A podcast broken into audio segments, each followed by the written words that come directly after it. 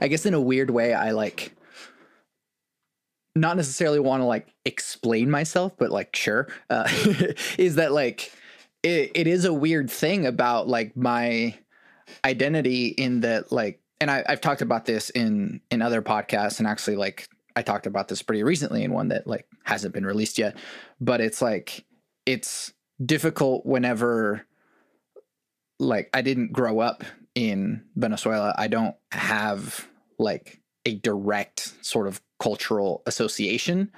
And for pretty much all of my like adolescence and growing up, like it wasn't a priority either because of just like the the fact that like the social pressure of having to fit in as a non-white kid growing up in Oklahoma, but also the fact that like I I've grown up undocumented. And so there was always this paranoia about like if people like discover me, I will you know get deported or precarious, something. yeah. And so it it was always like that like you said the the colonizer mentality was in there in in kind of a, a life or death sort of way in that like if I don't fit in like I could literally have I could literally be ripped away from the life that I have here. From the only home you've known. yeah. And so, yeah, it is it is weird because it's like, yeah, my adolescence was kind of like founded in that. And so now as an adult, I'm like, I don't have a lot of Venezuela in myself to hold on to. And so it's not so much that I like don't value that I am Venezuelan. It's just that I find that culture in general is is kind of fluid and who I am isn't necessarily based on where I'm from, but it's just like what I am and what I'm doing and what I consume and and so like the the weird part about it is that like I identify way more with like Radiohead than I do like salsa music. But is Radiohead white culture? And that's that's where I was getting at is this colonial mentality and conflation of whiteness with certain things. Like Radiohead isn't I mean, like we can joke that it's like white boy stuff, but it's not really white stuff. And and like I mean, they're they're from England, but so it's not like white and American. But a lot of the things that you said, and and the only reason I bring this up is because I think it was the last one I listened to I listened to a, a, good handful of your podcasts, but right before I listened to the Troy Anthony Small one, and you conflated. You said at one point you're 90% white, and then you're like, but my driver's license says temporary. So you were equating like permanent residency or citizenship with whiteness, like that being lacking. And I'm not saying you were consciously doing. I think going back to colonial mentality, it's a subconscious or implicit association uh, that's negative and anti-brown. And when I say anti-brown, I don't mean like you're a racist or anything. I think it's it's driven into all of us, including myself. Like I've had to overcome it. I still have to overcome it. I can't recommend that book by E.J.R. David called Brown Skin, White Minds enough. It specifically talks about Filipino Americans and Filipinos specifically living abroad, but like it's a Phil Am thing yet it's really broadly contextualizing it and can be uh, modulated to other ethnic minorities. I think, especially like Venezuelan Americans as yourself. You don't have to identify with Venezuela, but more of understanding that your position is of a hyphenated American. Um, whether or not, and that's an that's an imposed identity put on yourself. And you said like I'm white passing, and I'm like, well, maybe if that's if that's how you see yourself and that's how you view yourself, that's fine. That's your identity. That's how you can break it down. But like, I have a feeling. You said you never experienced a, a racial like incident, and I'm like, you know, I still haven't power to you. I, maybe you have, and you just colonial mentality. I think it runs deep. Yeah, I don't know. It ran deep for me, man. I, have been where you are, and not, that's not to say like I've I'm better or worse. Like I've been there. Um, I've been very much like protectionist with uh, you know patriarchal white culture because it's it's a survival thing, as you said. So um, do you do you consider yourself to be a person of color, or do you consider yourself to be a white person? I am a person of color, and I think that's just like I said before. Is you know my name is still Santiago Ramones, and like I'm not gonna like I can't show people uh, to use the driver's license thing again. I, I can't show people my driver's license and be like, I'm, you know, American, but like I'm not, and I like so far I can't be. But you're conflating still whiteness with Americanness. Uh, yeah, and that's that's a funny thing, but like, and the funny thing is, you were talking uh, to a black man. thank man. You, thank you were talking you. to a black man, and he didn't call you out for that. And I and I I think it's because it runs so deep, you know. And you at one point brought up, and I just listened to this. This is the only reason why I can like recall this Right, stuff. right, right. Is you brought up like New Orleans being a, a melting pot and and like Creoles and stuff, and I'm like, well, okay, but these mixed race individuals when that was you know a thing it still is a thing but like when the specific time period i think you were talking about when that began to happen um, and we were thinking politically they still didn't have power you know they still didn't have the privilege they were still seen as like second class um, and there might have been a colorist hierarchy within that. And in the filipino community there's a colorist hierarchy with that as well. Um, but thinking right like you're conflating whiteness with americanness and you're conflating like radiohead with whiteness. I'm like i know plenty of people of color that love radio i love radiohead. Like you know like i'm down with radiohead. That doesn't make me that doesn't like pure like point me on the spectrum to more whiteness. Does, does that make sense? And so like white culture it, sure it can be a thing but like american culture is different from white culture and so I think having the the association implicitly with that is a more positive way to look at yourself in the mirror, whether or not you see yourself brown or white or whatever.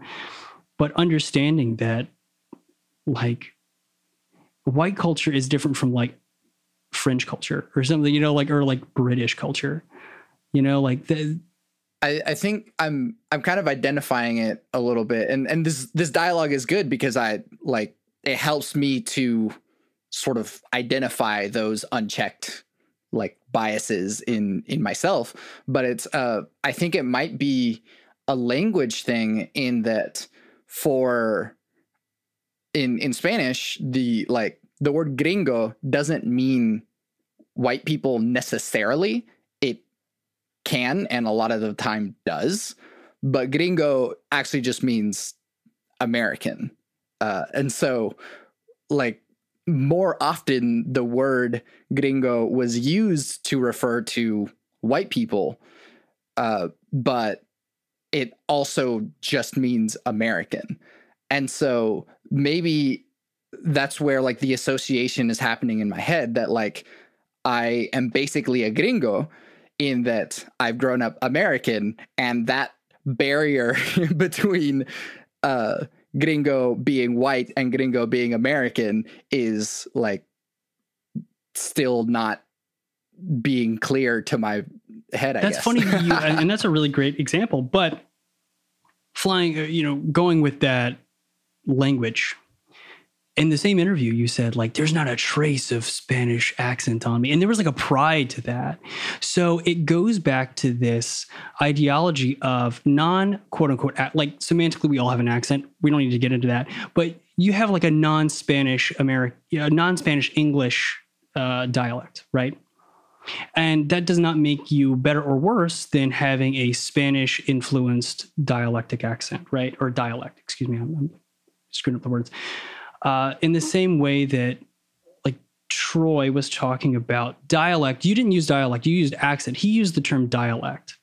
And I think that's interesting because we we think about, di- or he used the term, uh, excuse me, not dialect, diction. And I think you can have like I'm over enunciating certain things because this is a podcast and we don't have any visual aid, and so I need to be like a little bit crisper. Uh, you know, uh, my my diction is maybe a little bit better than if we were face to face, just having a conversation.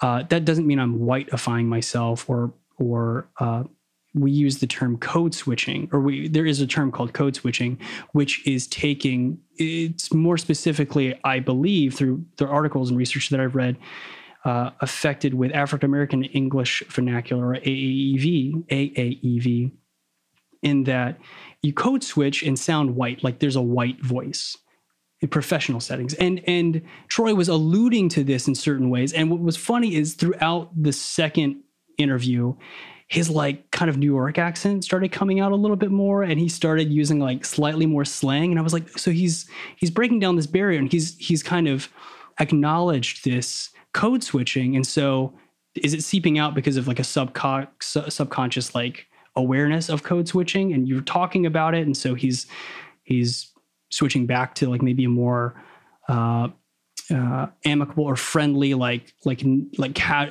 I shouldn't say friendly, a casual way of talking. And so again, you have this conflation with non-Spanish accents being American and being better.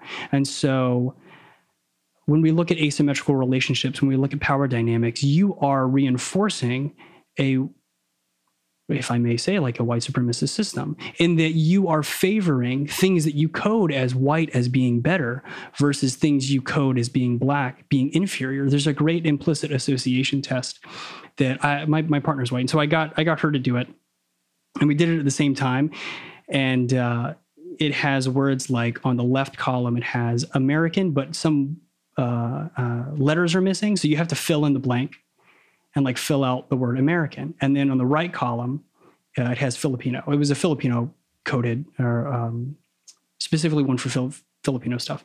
So in the in the right column, it says Filipino, but a couple letters are missing.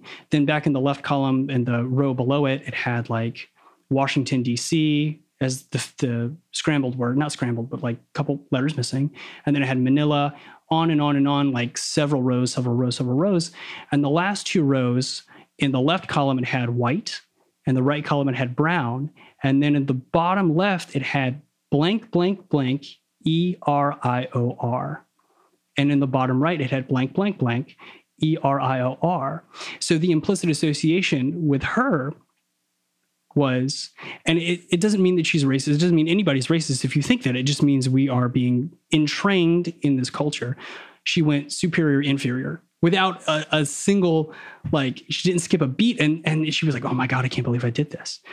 Uh, funny enough so there's there's colonial mentality which i believe that you're working through right now.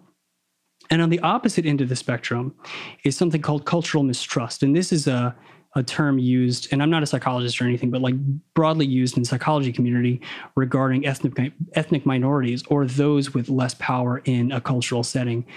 Um, and I fall I lean that way and I'm trying to find equilibrium in that I have more distrust in, in systems and institutions. That doesn't mean I'm like like an anarchist or anything, but I have a healthy skepticism about certain things. And so when I took the test, I put inferior, superior.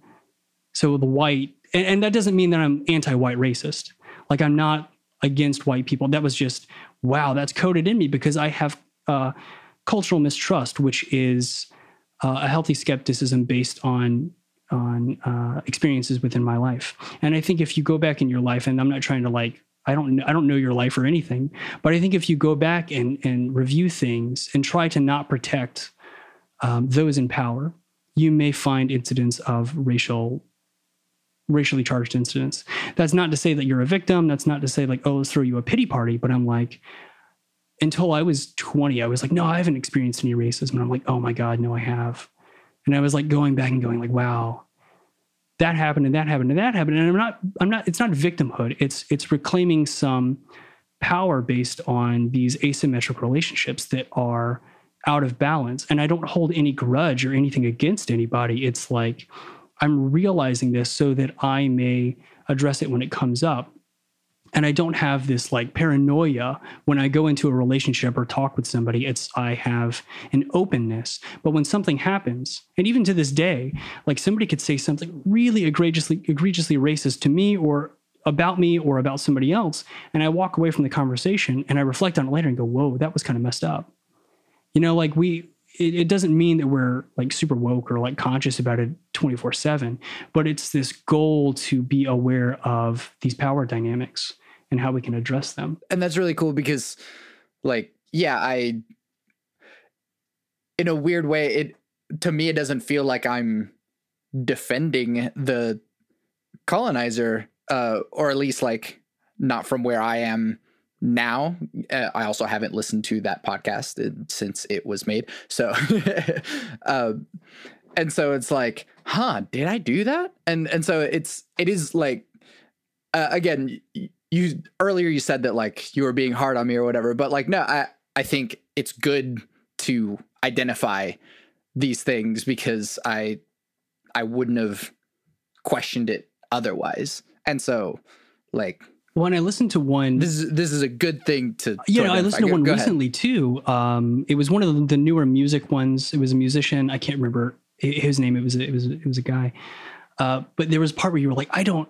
And you said it earlier uh, in this in this block of the the podcast. You're like, I don't identify with Venezuelan stuff, and like my music has nothing to do with Venezuela. And I'm like, that also is an otherizing kind of like white perspective. And I'm not saying that you have a white perspective, but that is like this Eurocentric, white centric, or not Eurocentric, but like a, an Anglo white Caucasian centric thing of if it's Venezuelan sounding music, it has to sound like Venezuelan music. It's like, no, Venezuelan American music is whatever music you're making through the lens that you're making it through. Like Filipino American music, there might be some like, you know, indigenous uh, uh, references or, or things like that, but it doesn't sound like like music, like like ethnically stereotypical music of the Philippines.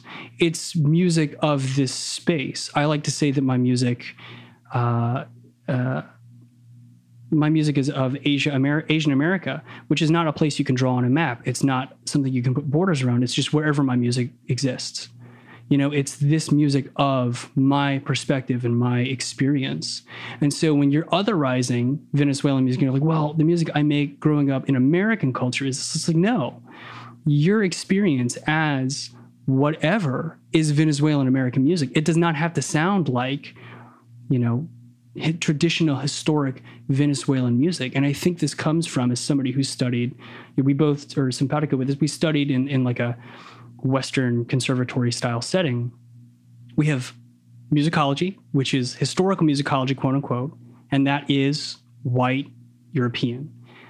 Then we have ethnomusicology, which is brown people, right? And so just this hierarchy and this division that is still accepted today in 2021 is really deflating and, and, and damaging to our psyches in that you're participating in this and I'm not saying it's conscious, but you're like, well, my music doesn't sound like this, or right? You're kind of like inferiorizing brownness.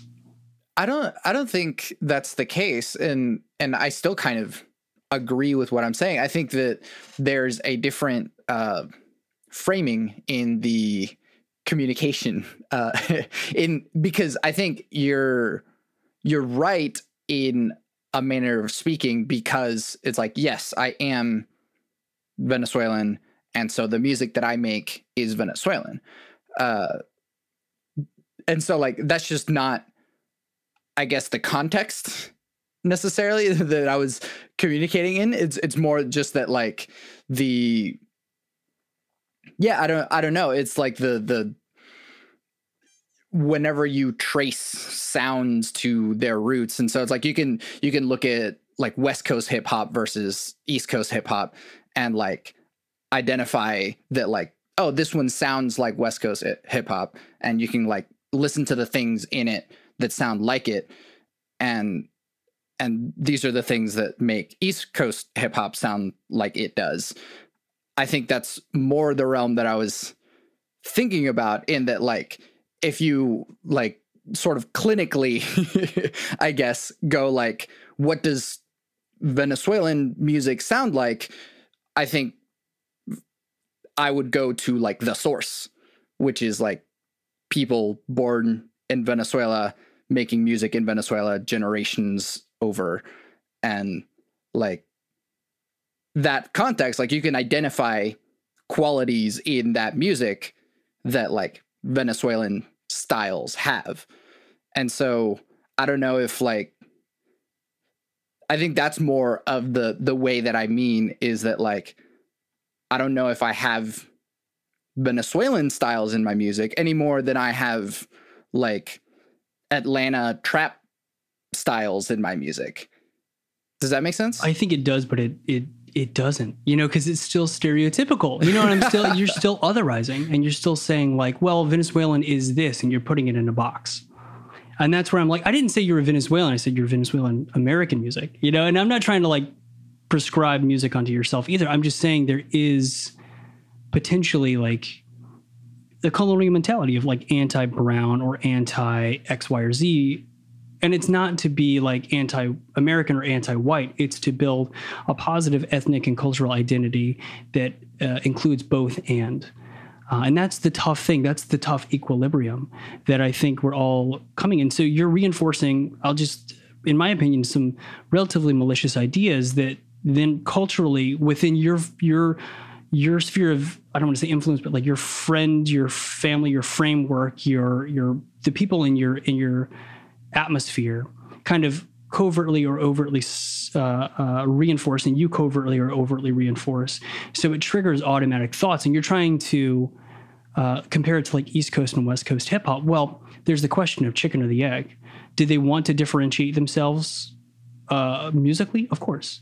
Did it come through technology? Did it come through regional uh, things? You know, before we had Spotify and YouTube, like it took a lot more capital and effort and time to release music. So it was more isolationist then when we're talking about 90s stuff, like 90s and late 80s East Coast and West Coast hip hop, which is near and dear to my heart. But like, and today we're reinforcing those because that's the clear origin of it. And so you know, you listen to like Dave East and he sounds very like, you know, uh, Spanish Harlem, you know, and you listen to like Kendrick Lamar and he sounds very West Coast because of the predecessors before that. But it was this isolationist thing and this desire to be different, this desire to differentiate. But now that we live in uh, the 21st century in 2021, like how does that affect it? Are we still trying to otherize? And I feel like the East Coast, West Coast to to kind of poke a hole in it. Like that was the desired effect.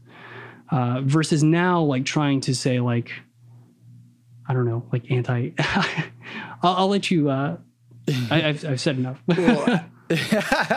Come for me, man. Come for it. No, well, like I'm I'm trying to see the the differences in communication because this is really intriguing to me that like the because I don't think or at least as far as I can tell I never used any sort of positive or negative uh, descriptors for you know West Coast or East Coast hip hop in the same way that I oh use well you just brought that descriptors up. to say. And I don't think you had a positive or negative. I'm talking about like the way you view Venezuela. Like, let's go back to the Venezuelan versus like non like like American or non Venezuelan stuff. And you're like, there's certain markers in there. There's certain tropes, if you will. Like I don't. Yeah. I, I think you're right on some merit, and you're like you're right about Atlanta trap music, and you're right about a lot of these other things. But like the fact that there are borders and boundaries around it that you're not willing to say, it's more of a philosophical and, and con- decontextualized thing of like, I think you have aspirations for whiteness, and I, I, think that's fine if that's if that's what you want to do. I do, and I do, and cool. And, and that's no, no, fine. Like it's, that's it's you do you, funny. man. it's funny. I, I would I would love to do a play by play with your. I would do like the Troy, the second Troy Troy Small, uh, Troy Anthony Small thing. Like that'd be fun. Sure. Uh, we shouldn't do that like not now, but like that'd be fun. Or having I would I would love to come back on with Troy and like have these conversations or somebody else. Yeah. Uh, that'd be a fun like roundtable discussion. and and like there were very positive and negative implicit associations. And you, you know, whiteness with Americanness, citizenship with whiteness. And you were talking about the gringo, uh, you know, etymology of that. I think that's at play, but I don't think that's the source of everything, personally. Sure, I mean it's it's a it's like an explanation. I, I can't say it's the the source for everything, but like I, it it's just a a thought that I had. But like I don't know. I, the more so I'm speaking in like terms of like qualities in things. Whenever you describe something as like bright or dark, or you describe something as like silky smooth or whatever you know qualities that you could hear in music i think that whenever you identify different stylistic choices and and some of them aren't choices it, they just sort of happen but like you can identify qualities in music without necessarily saying good or bad. It's just that it's things that are present in the music. I think that's something is that like, especially, you know, we're both composers, and like one of the things about, or at least from my education, uh, is that like there are things that we're trying to evoke and we're trying to communicate something in the music. And we're we have this toolbox and we're pulling things out of it to achieve certain forms of communication or certain feelings or certain whatever it might be. And so that that's more the realm that I'm speaking in is that like if I was to try to make something in a certain style there are qualities that I would lean into to make that happen. Does that make sense? It does. I'm glad you went down this this path because this is this is a little easier to address now. So you're talking about education, which includes things like music theory, musicology, uh, right, and training, technique, all of this stuff. Well, it's this very Eurocentric thing and this monocultural approach to education and to what is music you know, one of your guests is like, you know, when you realize all music is the same, they're like, they all use the same notes. I'm like, do they? I, you know, giving giving them a hard time. yeah. But uh, so this monocultural approach to things, and then saying, well, I have tools in my tool bag to create something in a certain style. Well, number one, you have a monocultural tool bag, not to, and, and, I'm sure you have like different experiences and yada, yada, yada, yada, yada. But if we're looking from, and this is just to talk more broadly about like classically quote unquote trained musicians, um, which include both of us, so we can speak from like a shared educational uh, perspective. Uh, and, and probably find some listeners that that also fall into this category as well. When you say styles and you have a tool bag, well, it's a monocultural tool bag and then you're saying styles. Well, who determined those styles? How are we determining those styles? If we're listening from a white centric perspective and a colonial mindset, until we decolonize and find those things to be not inferior but equal to, and not have negative association, uh, negative Im, uh, implicit associations with those, we can't truly see those and look past and see the forest for the trees and be like, oh, well, I can create music as this experience that is not that, that does not follow these tropes. And I, I believe also that too often musicians boil music down to like pitch and rhythm and don't think about mood aesthetic uh, texture timbre uh, you know sculpting things like that and looking at things more broadly from an uh, affect like an affect uh, and not an effect like like the effect of using certain pitch collections, not the affect, like how it makes us feel and what it invokes. Because you use that term evoke, and when we look at it from this this perspective of Eurocentric music or white centric music, then we will always see it in that way, and that's why. Like music theory just drives me crazy. I, I decent at music theory. I'm, I'm good at it. You know, like I could do the European stuff. Like I went through the trainings like ad nauseum, but just this obsession with like uh, you know common practice period music theory and like functional harmony and tonality is just i see so many young composers like well i'm writing this and it's tonal and it has to i have to have this sonority or this chord next. I'm like no you don't. No you don't. Like you don't have to follow these these limitations and these rules because it's a really detrimental system that sets us up as brown individuals to feel lesser about music. We literally have a different and oftentimes I don't want to, I, I won't say that we have two different classifications of historical musicology, and just that term meaning it's historical, it has impacted history, and then ethnomusicology, this other stuff. You know, it's just decolonizing ourselves, decolonizing our minds, and decolonizing our work to feel as though we can be on equal footing with, you know, European music of long dead people. Uh, but you know, just the stylistic stuff. Like I'm like, come on, man. You know, there's nothing wrong well, with I it, but I still don't understand. You still don't understand. I, I don't understand like what the there are differences in music. That's a statement that can be made. Yes. yeah. Uh, and there are th- qualities in music that we can use and we can use different words to describe those qualities to identify those differences in music. Yes? Sure. Yeah. I think that's all I'm saying. sure, and I'm just saying broad you broaden your your horizons a little bit. that's all I'm saying. I'm just saying in in what way? Uh, I I would love to do a play by play with you for some stuff. Just because I'm like, just the implicit associations. I think now that we're having a, a conversation and you're you're more conscious of the language that you're probably going to use, yeah, that the knee jerk reactions aren't necessarily going to come out. You know what I'm saying? I'm not trying to like, I'm not trying to like, you know, uh, like throw that much shade or anything. I'm just trying to be like, it breaks my heart when I hear, especially young men of color and young women of color, be so, so uh, negative with with certain aspects of brownness and so like aspirational with whiteness. And I again, I don't find anything wrong with whiteness. I feel like we're all equal, and that's the whole thing. Of I don't want negative around whiteness or maleness or or heterosexuality or anything. It's finding things that are not that being equal. You know.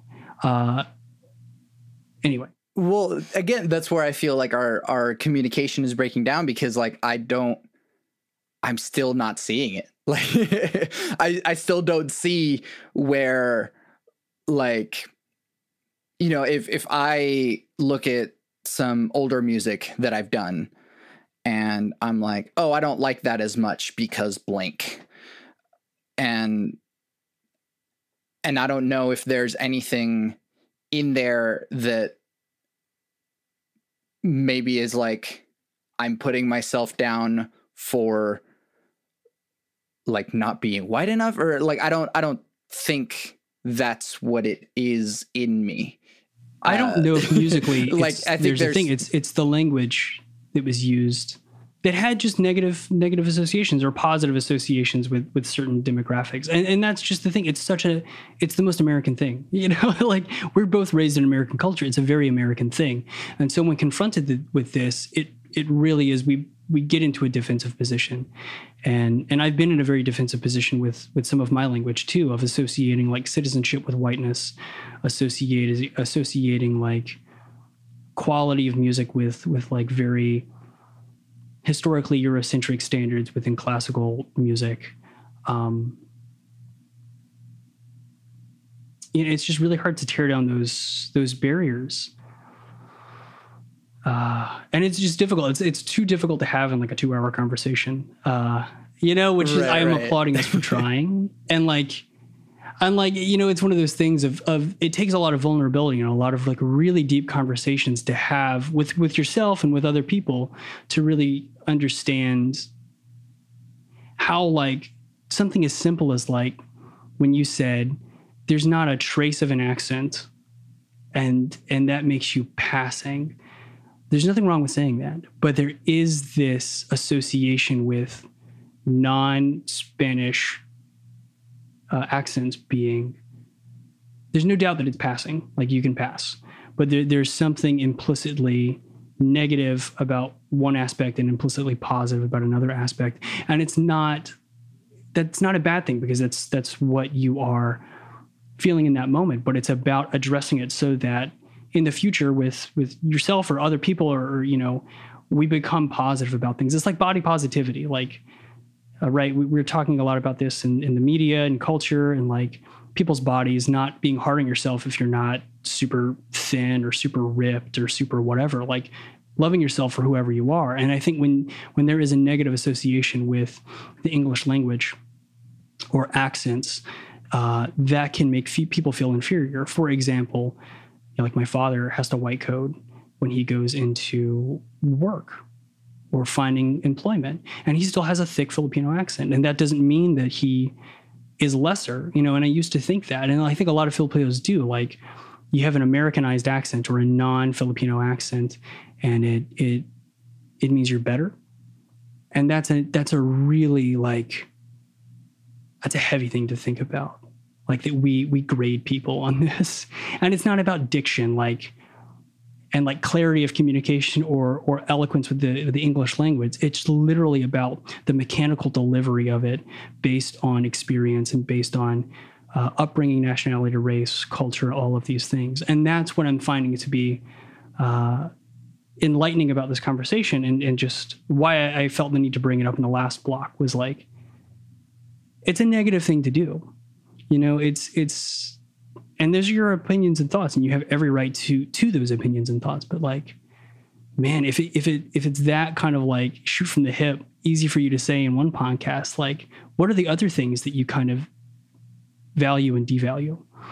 Not you specifically, but like you in general, like like Right, us right, in yeah, yeah. general. Um, Yeah. from from that point, I understand. yeah, that that's what I was going, and not necessarily Uh, with like your work, your yeah. music, your aesthetic, or anything like that. I was literally talking about like coded language and like the the implicit associations that we have, and I think it runs really deep in music because if you study music at the uh, uh, at the college level or uh, you know you cl- you study music classically at whatever age, typically it comes from Western canon. And there's nothing wrong with that canon. I'm not devaluing that canon. I'm trying to value non Western music and raise it to the level. Going back to the football field like argument, like, okay, well, okay, Filipino and Filipino American music can also take a step forward, you know, um, right there with like German music of, you know, the, the 19th century. Well, yeah, but that's again. I think that you're. It's it's just like a different form of communication that I hadn't identified in the the context by which like I haven't associated my own music as Venezuelan American music because I like that's just not a a vector in my brain yet. And now it is because of this conversation. And it's like, oh, cool. Like, I guess I do make Venezuelan American music. But I like, that wasn't, I didn't know that that was a, a way that I could classify things. Uh, and nor do I like seek to do that necessarily. Like, I I, don't, think that's part of the like, I toxicity. don't know. So, right, I, I do. I firmly believe this.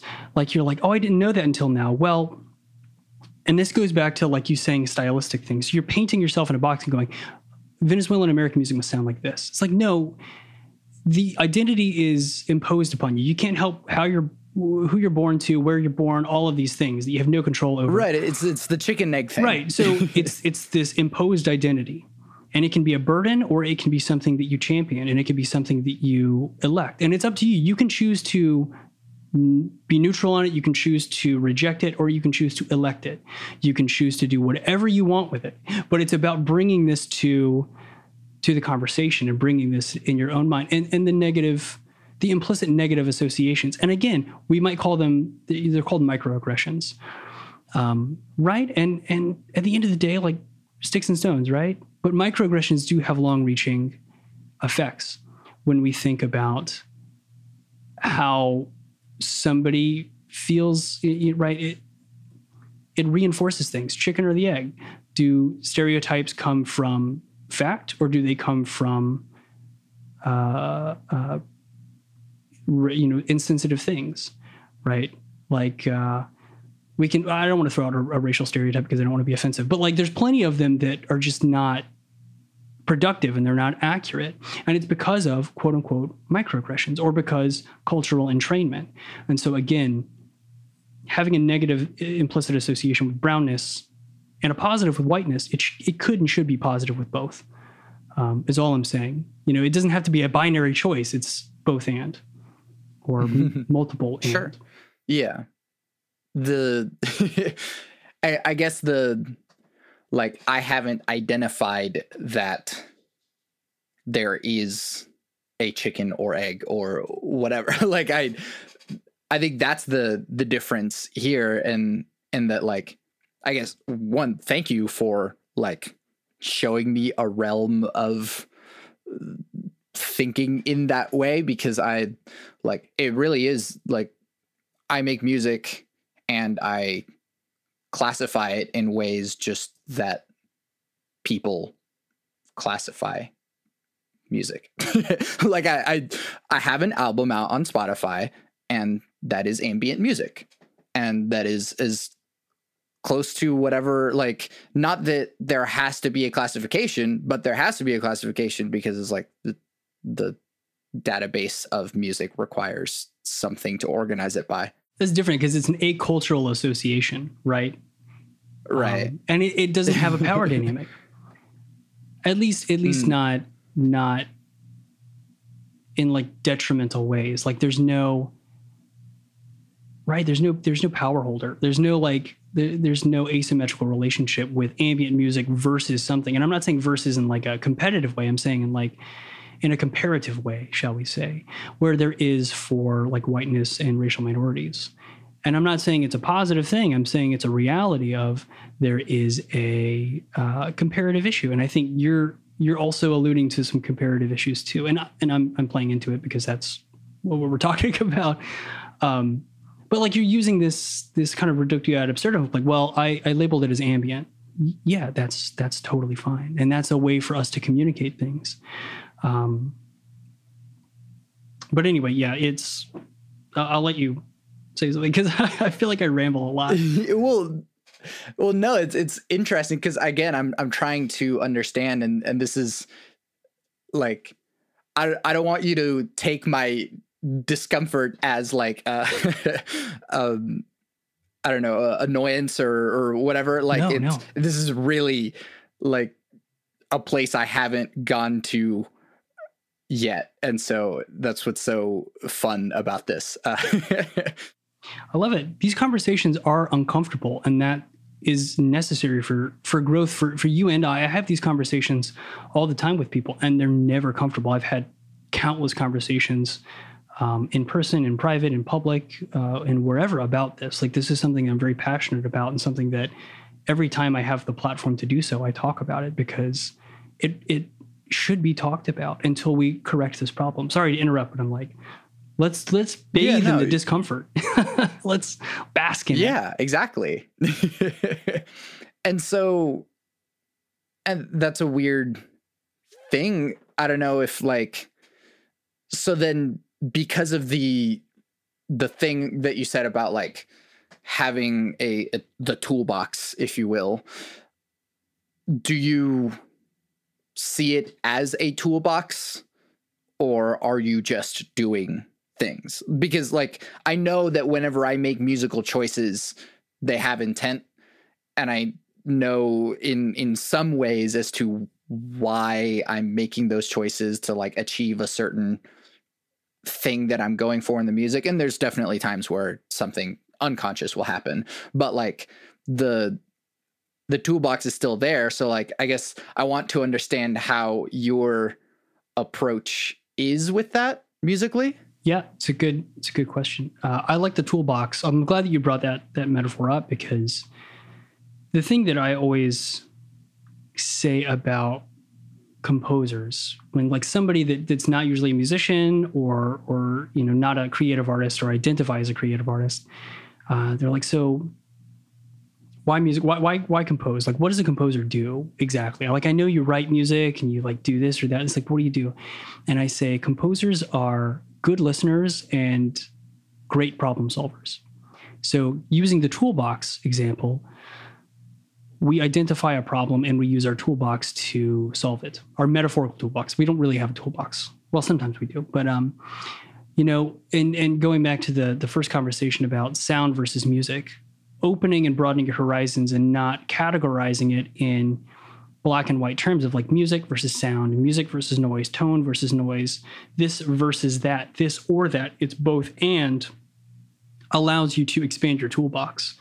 Um, in the same way that if you become uh, only entrained with like an undergraduate theory one through five or theory one through four, depending on the sequence, uh, training of Western tonality or, or harmonic, uh, uh, functional harmony and and common practice period stuff, that is your toolbox. And I'm not. It's it's not limited, but it is limited. And and until you decide to add to the toolbox or utilize other tools, um, then then you're kind of stuck with that. I don't know if this is answering your question a little bit. Um, and there's universal I things guess like whatever your approach is. yeah. Uh, I want to Oh, know. okay, so you. well, I mean, That's like, there's a hammer. like every you can use a hammer for a lot of things: to hammer a nail, to dislodge a nail, to tap something into place. But if we expand our vocabulary and we we see things not in a hierarchical sense, it becomes a little bit equal, right? We're not saying this is sound, this is noise, this is music, this is good, this is bad. This is a tool. Sound is a tool, right? Like Did it seem like I was implying that no, noise no, no. is bad? I was just using that as an example. Not, Okay. not. I'm not coming for you in that way. Like I don't. I think we're we're similar in that that uh, understanding.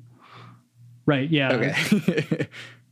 But th- that's just a, a decent example. Yeah, it's a decent example that a lot of people have of like, that's noise. Well, that's this.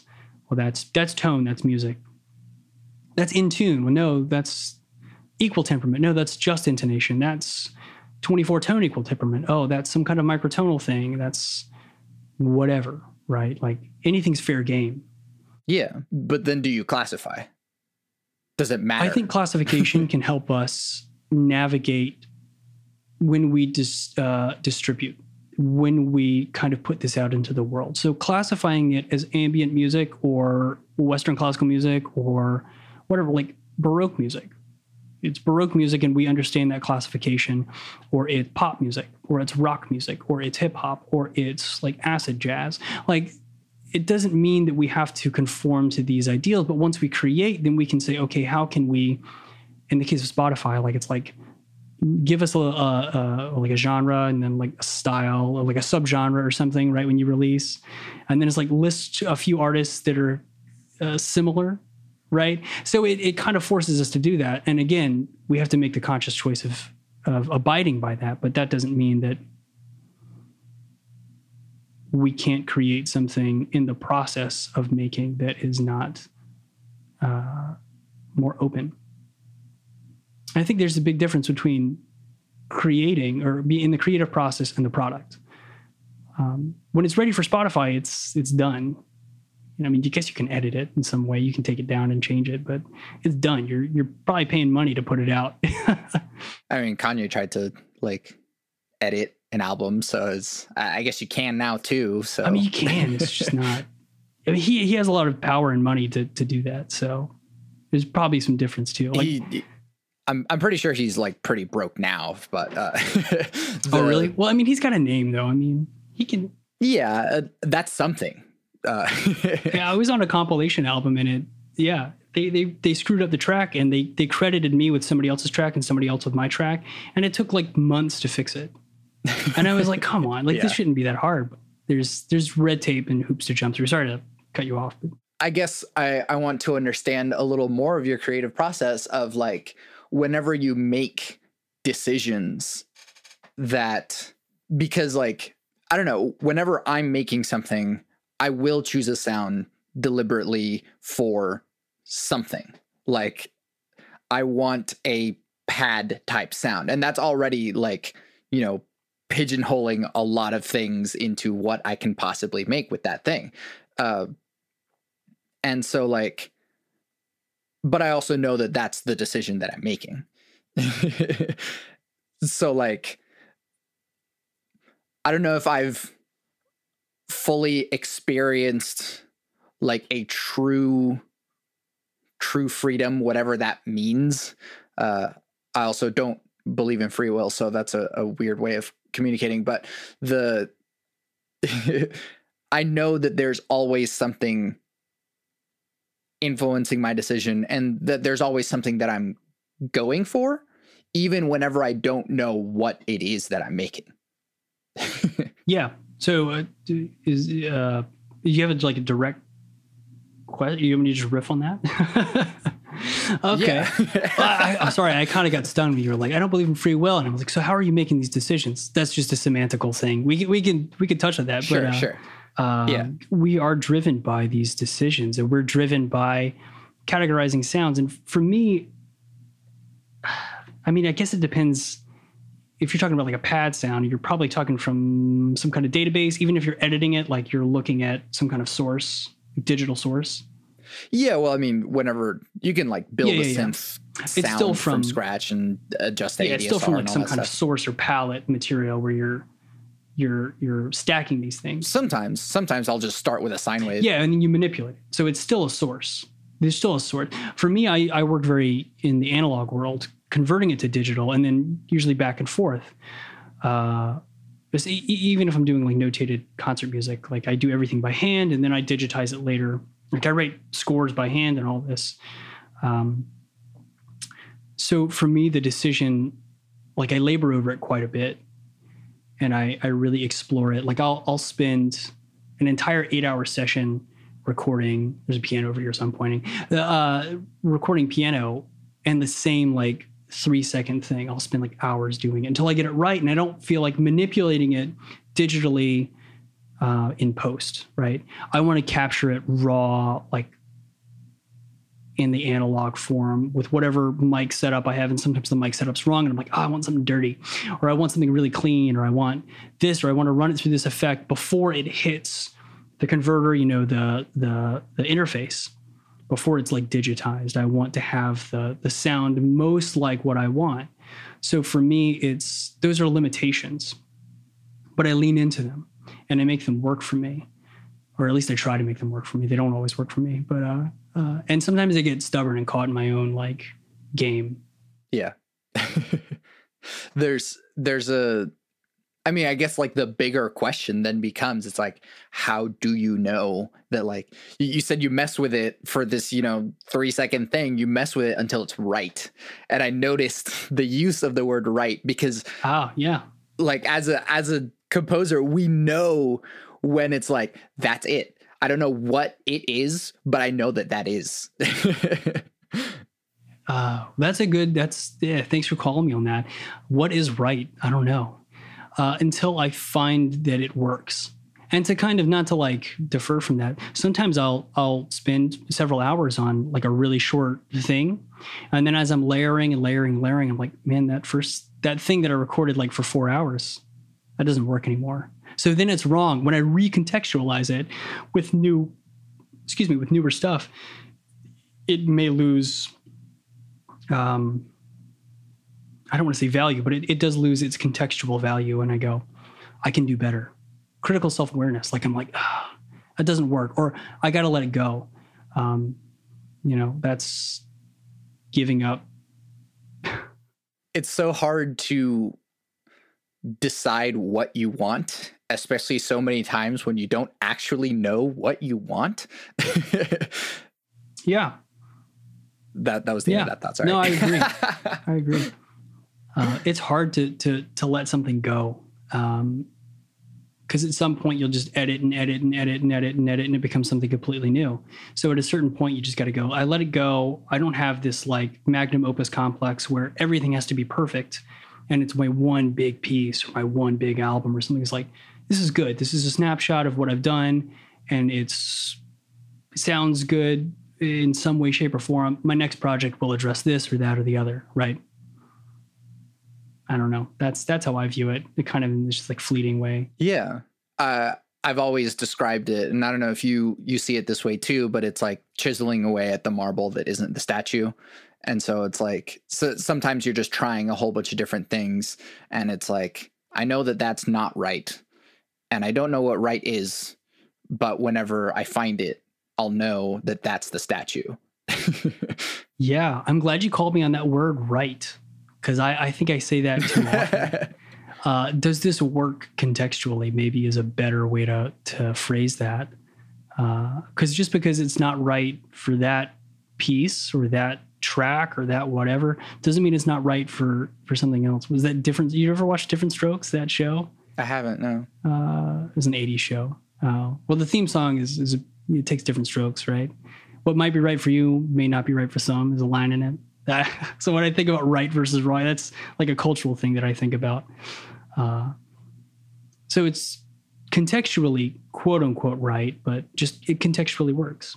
what is i guess what's the struggle then that becomes like how do you i guess what's the hard part of discovery or creation cuz like I don't know, I feel like for for me whenever I am searching for the statue within the marble to continue to use that metaphor, it is like the maybe it's because of the education that I've received that I, I do have this sort of context of like using the toolbox to like describe or or locate the thing. And it's like well this isn't this isn't where I want to be going. What other tools can I pull out to achieve this thing that I'm going for? And so it's like I I know that there's like a whole bunch of there's like books about like creative methods and stuff and trying different things and you know being upside down or like going out for a walk and all that sort of stuff that like people say that like really does somehow help the creative process. And so it's like what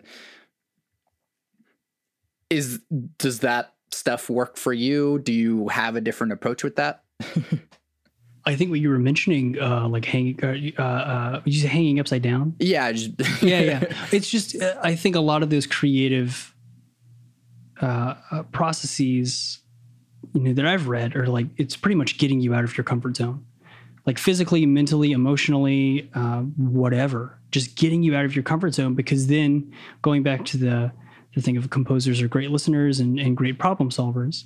You're having to solve this problem of discomfort. And what do you find comfort in? For me it's music. For me it's sound. For me it's creating that world. So how do i kind of like find my life raft back to my comfortable like my comfort zone? Musically. So if i if i put myself in an uncomfortable position uh, and that could be limitations. Like i've done pieces where i just play piano and i i don't i'm not, i'm not a i'm not a great pianist i'm not a uh, i'm like like I'm not terrible. I'm not good though, you know. So if I can make a piece that that requires me, and I put myself in this comfort zone of uh, playing piano, I have a uh, an album called Violent Yellow that's on Spotify, and there's three pieces. I think three pieces. Yeah, three pieces that are piano pieces that I just ran through effects. I ran through pedals, and I did the whole all of them in one take. So I spent like days getting the take right, and and the music was structurally improvised. So things in it were slightly different, but I had to find the perfect. By the perfect, I mean like the, the take that I could live with, um, and it was very uncomfortable for me. And sometimes the the the outboard effects would fail, and I'm listening back as I'm playing. I'm like, oh, can I live with that, or do I need to do a new take? Like, there's one thing that just went not great, and sometimes there's happy accidents, but um, achieving comfort, I think, we we go to things that challenge us and we go to things that make us feel comfortable. So musically, that's in the creative process where I go. I want to have both, both and. Going back to that. What's what's the toy or effect or whatever thing that you always find yourself like going back to and it's like oh yes all reliable over here i know that if i run something through that i'll be more content with it Oh, that's a good question. Uh, there's a lot. Um, slight. I'll, I'll, run things through my amps because uh, I'll get some natural compression and and usually some overdrive if I crank them, and then I can mic the the, the speaker the cab or whatever. I can mic that and get something interesting. Uh, or if I want to do it in a slightly more controlled way, I can run it through uh, like a Tube Screamer or like some kind of dirt box, some overdrive, distortion, or fuzz, and just go you know di right in uh, or a tape like I, will use a reel to reel player and i'll crinkle up the magnetic tape before or i'll like like i haven't changed this tape in a long time so i just keep recording over it and it's totally degraded but it gives me that it takes off some of the high end and it muffles some of the lower frequencies and i kind of know what i'm going to get but i kind of don't know what i'm going to get. And so there's a precariousness to it of like i know 95% of what I'm going to get, but there's that like 5% I'm like, ooh, that has a little pop in it. That's kind of cool and it's subtle. Or it took off a little bit more high end, or it didn't take off enough high end, and I can change it up, do something else. So there's comfort.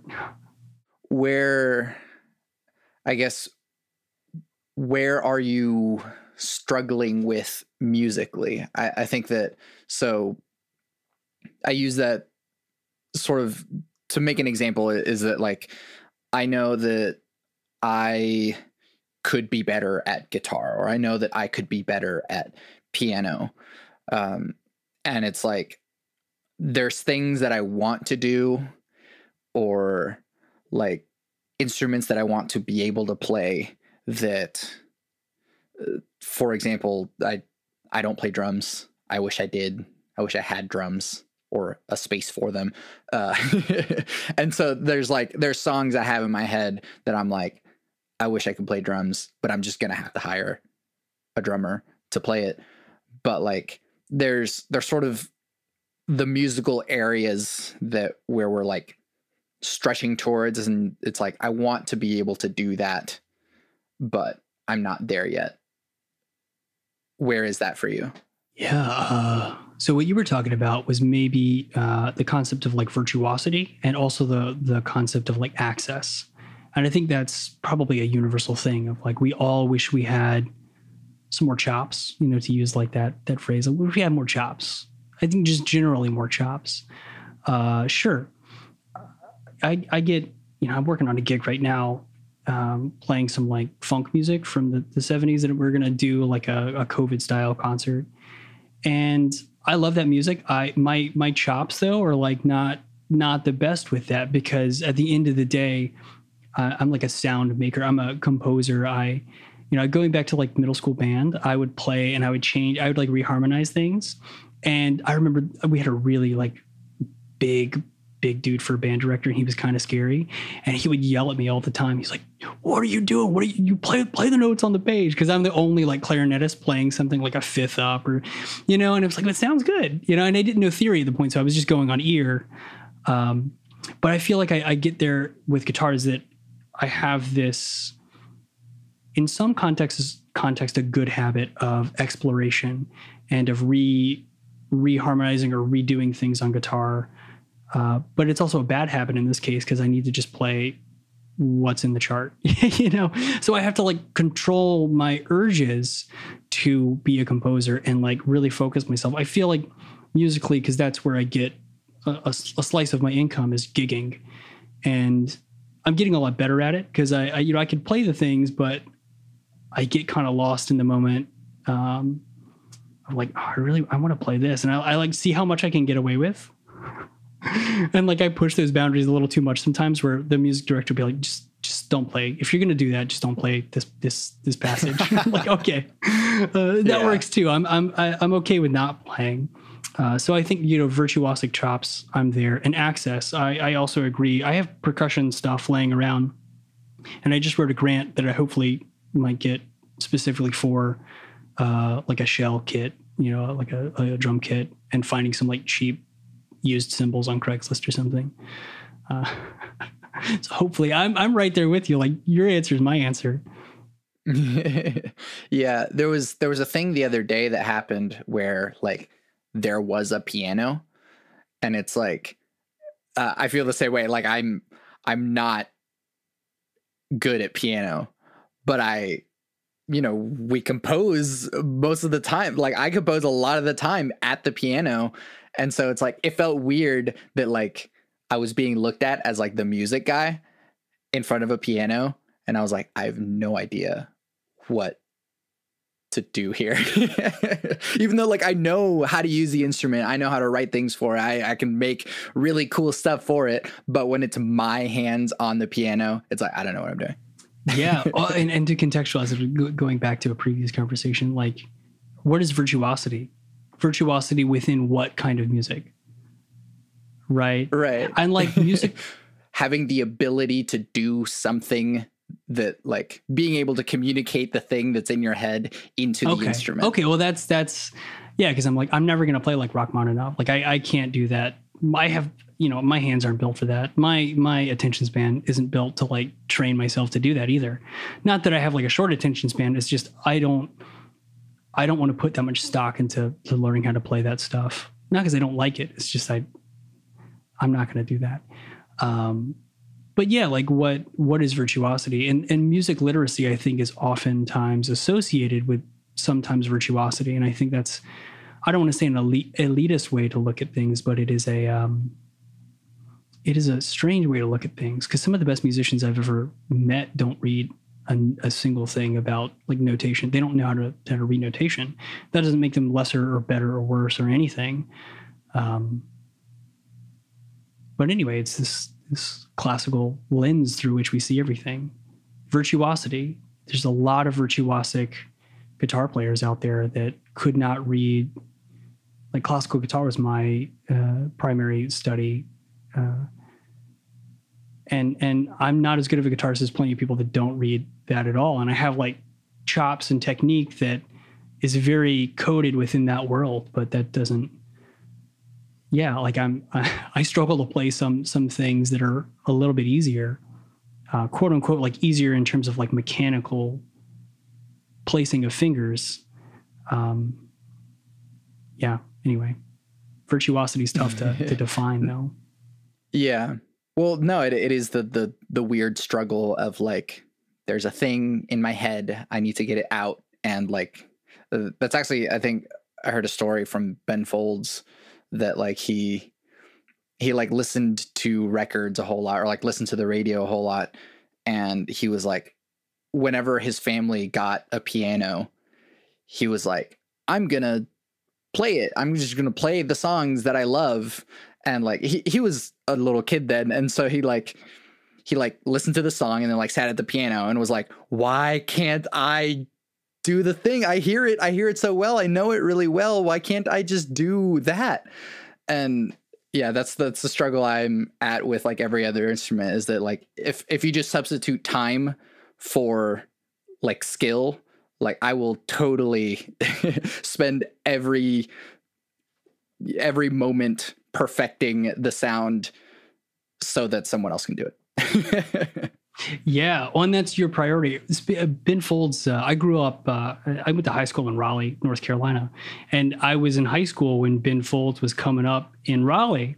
And so I went to go see him when he was like first starting out, and he's great, but he was not Ben Folds today what I saw no shade yeah. at him. Like it, it, was, it was rough, and I, I, I liked that a lot. I really liked going to see him out at like you know Berkeley Cafe and all those uh, those places up in Raleigh when I was a teenager. And he was not a, a teenager; he was a few years older than me. Well, with no other way to uh, end this conversation as uh, other than just a tangent. Uh, thank you for doing this with me. Where can we find you and your things? uh, yeah, thank you for having me on. It was it was a lot of fun.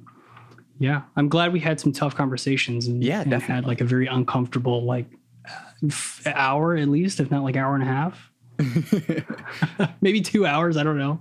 Yeah, so plug your your stuff, your website, and where we can find all your music. Cool. Uh, same website as the the first block. I'm sure you'll link it on Anchor FM and all that. Uh, it's joshuamarquez.com. You can search for it in Spotify, Apple Music, Amazon. Uh, but if you go to my website, I have it linked. Uh, I have a Bandcamp also linked. And uh, for those on social, uh, you can follow me at Joshua Marquez Music.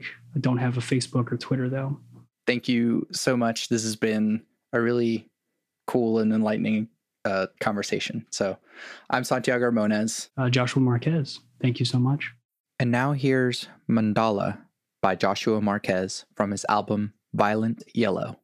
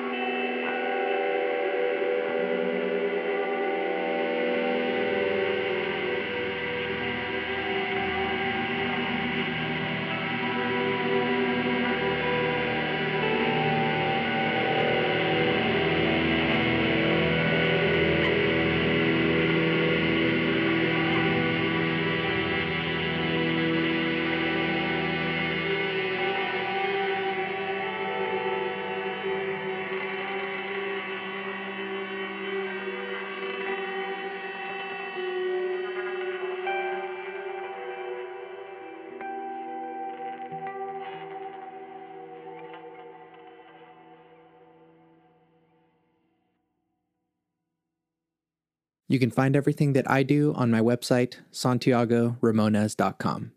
I make music. I have an EP, a short album, that will be releasing on May 28th. It's six instrumental electronic tracks that didn't quite fit into a major release. It's called Soundbites, and it'll be the first of many EPs that include stray songs, pieces, or recordings. Be on the lookout for that, and follow me on Instagram to stay up to date with all the stuff that I'm doing, both at bit.depth and at Santiago Ramones Music.